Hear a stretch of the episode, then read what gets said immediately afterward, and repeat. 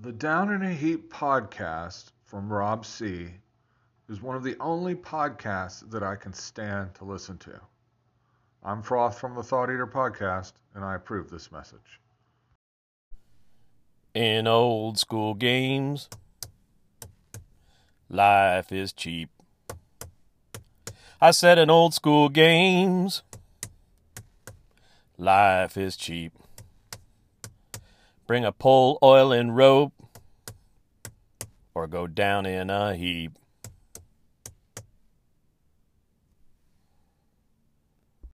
Hey, everybody, welcome back to the Down in a Heap podcast. I'm your host, Rob, podcasting to you live from beautiful Northeast Minneapolis. Top of the show, you heard Froth, Thought Eater Podcast, Thought Eater Blog, and Blu ray Otis doing his bluesy rendition of my theme song. So thanks, guys. I appreciate it. It's uh, still OSR October, and there's only, well, after today's episode, what, I'll be dropping three more. and I didn't drop one yesterday, so I missed Thursday, but because I still haven't uh, figured out or, or put the effort in to figuring out how to record uh, uh, Friend Friday is temporarily on hold. So it's pretend it's Thursday because it's Thursday Theories. You know, I just realized I I think I kind of fall into the trap of not even like saying who Ray Otis is because I just kind of assume everyone does know.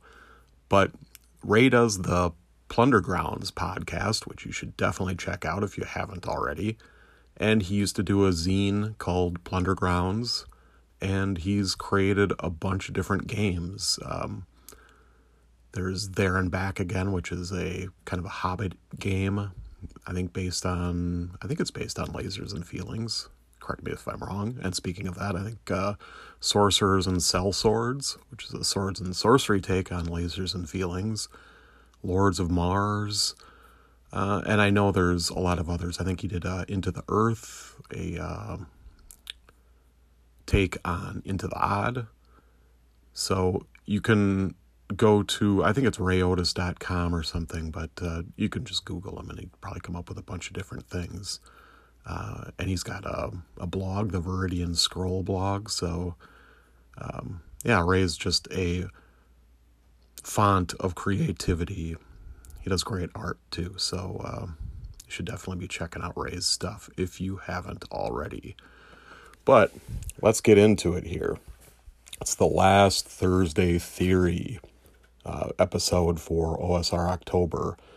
And in these episodes, I've been kind of going through my theme song, which is a bit of a shorthand for how I kind of play D&D games. And we did the other stanzas and now we're and try not to go down in a heap. So a lot of it is about survival.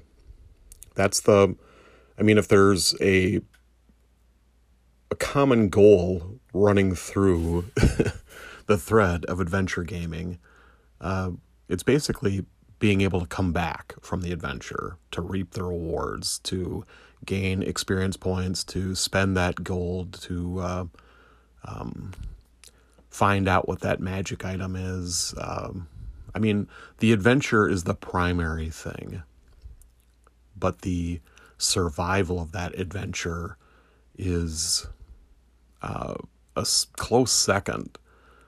Because in these, I mean, what what separates in for me the uh, the difference between like a role playing game and a board game is often that you have a ongoing campaign that you're a part of. You're not just playing um, Axis and Allies and wrapping it up, and then you play another game, which doesn't the the previous game has no impact on your next game of it, other than maybe the the learning experiences that you had and you know the good times that you had that you can uh, reminisce about and stuff. And that that goes for most board games I'm familiar with. I know there are some that have some kind of like built-in campaign play that you can utilize and stuff. I think Pandemic has a version of that that my friend Chris kind of wanted to get us into, which could be kind of cool. Um, but and that's really kind of why one shots aren't all that interesting to me. Um, because you you really don't have much of a stake in the game. You're just kind of you're just playing for the sake of playing, and which, which is great, you know. And that isn't to say that you can't have fun doing that, but when you're in campaign play, there are a lot more stakes in the game for me. And there's, for me, again, there's no larger stake than life and death of your character.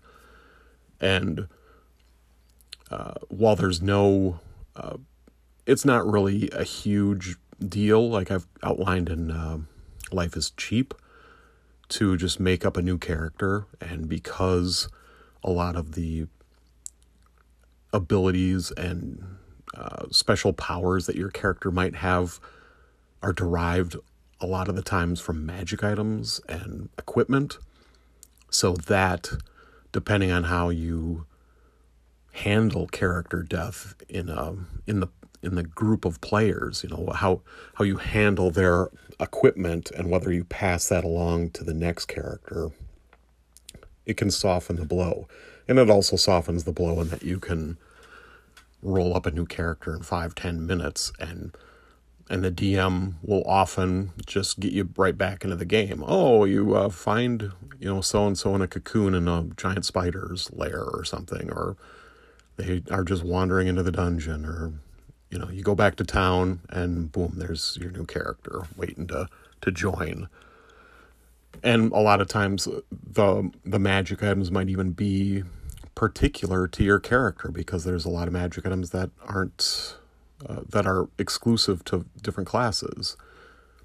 If you've got a uh, a wand of fire or something, well, and there's no other magic user in the party, well, there's no one to use it, so give it to the new magic user, right? Uh, likewise, cleric scrolls or something, or a staff of healing or whatever. There, there are things that are tied to different classes. So a lot of times you just, even if there isn't uh, an agreement to just kind of pass along things like a will to your next character, often the the gear will get passed along because you're the only character that can use it. Uh, but uh, trying not to go down in a heap, there's there's a lot of elements in the old versions of D and D that tie into that. For instance, there are things like save or die and save or suck kind of things, like paralysis or petrification. And they're pretty cut and dry. You know, rules is written. You save versus poison or you die. You save versus paralysis or you're often paralyzed for turns or which can be hours. You're basically out of the, the combat situation that you find yourself in you're turned to stone like that. It's not some slow trans- transformation that you get another chance to break out of or something. You just, you know, the basilisk looks at you, save, or you're a statue. And there's not really an easy remedy for a lot of these things either.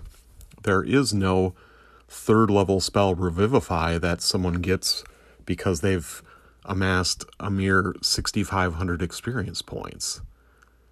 The first opportunity to have something like that is Raise Dead, which in BX you need to be seventh level to cast, which is 50,000 experience points. And I know it's not really, it's a little bit apples and oranges about how you earn experience points, but again, we're, we're talking about my games there has not been a seventh level character in any of the games I've either run or, or played in uh, in more than a decade. It would be I don't I can't even remember the last character that legitimately got that high of level. Now you can find things like magic items that might have a spell on a scroll or something, or some Uh, I, I think there's some kind of potion that can restore life too, or something. But those are few and far between. If your character dies in one of the games that I run or Keith runs, they're dead. Likewise, if they're turned to stone, they're probably not coming back. Uh, you could certainly have uh, a quest that you could set up to discover some means of doing it, or if you have a high level NPC in your in your game world, uh, some high priest or wizard that can reincarnate someone or return stone to flesh or something like that. You could have the party go on a quest to get the means to you know to bring back the, this character that this unfortunate character. But it really doesn't happen that often. Usually it, the character the player is just like no i'll just roll up a new character. And uh and even if you are going on that quest they're probably going to roll up a new character to take part in that quest anyway. So it i don't know. It's part of the ongoing story. You the the characters dying are just part of it. And surviving and getting to like third fourth level is a badge of honor and a sign of luck. I if you play the game as written i often find it hard to believe that anyone does get past fifth level to be honest. Uh, because you there are so many things like save or die or uh, petrification, paralysis. I mean, a couple of carrion crawlers can take out a whole party, and uh, or you know a few ghouls with uh, you know surprise or just getting lucky on initiative rolls, getting lucky on to hit rolls, can uh, can paralyze a whole party t- as well. And um, so there's there's a lot of things that are just you know hey you're just unlucky you kicked open the door. Uh, there was a giant spider lurking behind it. It surprised you, and it hits you, and you missed your save. You're dead. And um, maybe there's someone in the party that has a neutralized poison spell or something that can uh, can take care of that. But that, I mean, that hardly ever happens. So, yeah, it, you kind of develop this gallows humor about it, and um, and you don't really get attached to your characters so much because they're, you know, you know they're living on borrowed time. But that's not to say that you drive it like you own or like you're renting it. You know, you're trying to uh, survive, and you're trying to get to those higher levels, and that does really become kind of a badge of honor yeah, I made it to fourth level. That's a big deal. Uh, they're not gimmies. Uh, it's all a challenge. And there's the game balance isn't really about crafting encounters that uh, that are equal to the character's level. Uh, that to me just creates this cycle of sameness. There's there's a okay, you're using different monsters, you're maybe using higher level spells and all that, but if it's always kind of the same situation, it to me it doesn't really matter if your first level characters fighting goblins or if your eighth level fighters fighting hill giants. It's um you're getting very much the same type of thing. So that's why I don't really care if I'm not playing high level games either. Um, but the so the the game setting is more about uh, dealing with the encounters that come up because they're you could be a party of fourth level characters and you're still encountering kobolds and bandits and giant rats and skeletons and stuff like that and that's when you have your moments of feeling like I'm invincible when you're just wading through the goblin horde because you're a fourth level fighter in in plate mail and shield, and they they hardly ever can hit you, and when they do, it's rather insignificant, and you're just mowing them down because you're getting like four attacks per round and stuff. Or if you're the fourth level cleric and you run into skeletons and zombies, you're just blasting them out of existence with your turn undead. And, um, or using a web spell and just knocking out a bunch or multiple sleep spells and you know. But there's but those monsters are still there. It's not like they disappear from the game because they're not challenging. It's not balanced. And likewise first level characters you might see signs of like a hill giant or or just run into them but that doesn't mean you like oh well the dm wouldn't have thrown this creature in there if we couldn't take him out. So let's charge. No you, say oh my god it's a giant. Run! And uh, the giant might be able to catch one character and it's probably curtains for them. But if you scatter you're you're mostly going to escape and maybe then you start plotting your revenge. You find out where the giant has their lair and you're thinking to yourself hmm this giant probably has some sweet treasure a lot more than a nest of giant rats does. So that to me is the game balance. It's risk versus reward. As a dm i will i mean and the game system is kind of works this way. Most of the more powerful creatures you run into, they're not only worth more experience points if you defeat them, but more importantly, they usually have a lot better treasure. So if you take them out, you get all that treasure and that's that's experience points. And that's what you're playing for to a large degree. You're playing for the sake of adventure, but you're also playing to get your, to try and advance your characters and to survive. And um, yeah so it's game balance is risk versus reward. And the game world has more of a sense of, of verisimilitude of realism if you will even though it's a fantasy world. We all know yeah it's it's a fantasy right? But if all of a sudden you just because you're fifth sixth level characters you just never encounter goblins anymore it's like well do they just all run away? Uh, you never encounter wolves anymore. They're all dire wolves now because you, you need to challenge the characters. No no no no. So that's my idea of uh, trying not to go down in a heap. You usually do. I mean it's but the fun is trying not to and bucking the odds and getting your characters higher level because then you you do start you know you get better saving throws you get better to hit rolls you get more stuff so you become more durable. You you have a better chance once you start getting uh, to third fourth and especially fifth level. And uh, the that er, those early levels can be kind of a conveyor belt. They can be a little bit of a grind. But for me that's a fun part of the game. I like the grind. Um, and I like the challenges of low level play, which isn't to say that high level play can't be challenging. Of course it can.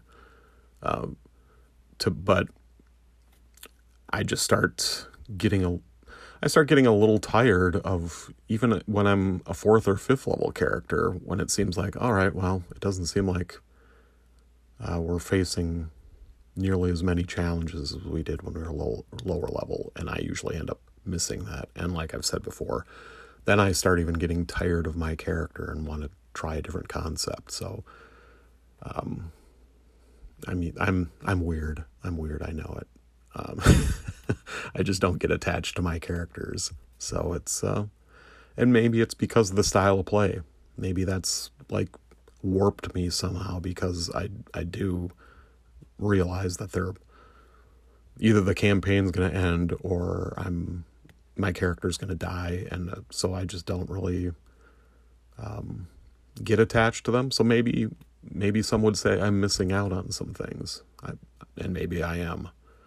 But I'm happy playing in this style. So um, maybe it's blissful ignorance. All right. So that's enough blabber from me. I'm sorry. I'm sure you're. I'm getting tired of hearing myself. And lately, I haven't even been listening back to my episodes to see if if it's drivel or if um, uh, the sound quality is all right, or if I've put some things segments out of order or anything like that. I because I just am tired of listening to myself talk. But uh, there's not much left. Can see the light at the end of the tunnel, and it will be November,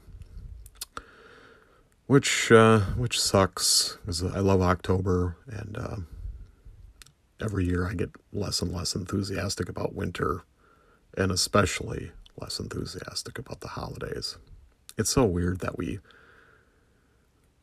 that's so much angst and energy and I don't know, is expended for just a couple of days a year in, well, at least American society, where we get so revved up about a couple of days that we we kind of lose our minds. I don't get it.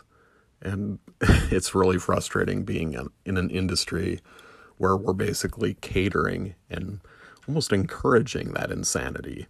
So, yeah, be so much easier if uh, if we all just like chose a different day to have our family celebrations of whatever. And I know there's a lot of tradition wrapped up to, to it too. I'm not blind to that. I I understand that. It's just wishful thinking from someone that works retail. Anyway, again, time to stop blabbering. Thanks for listening, and until I talk to you again, don't go down in a heap.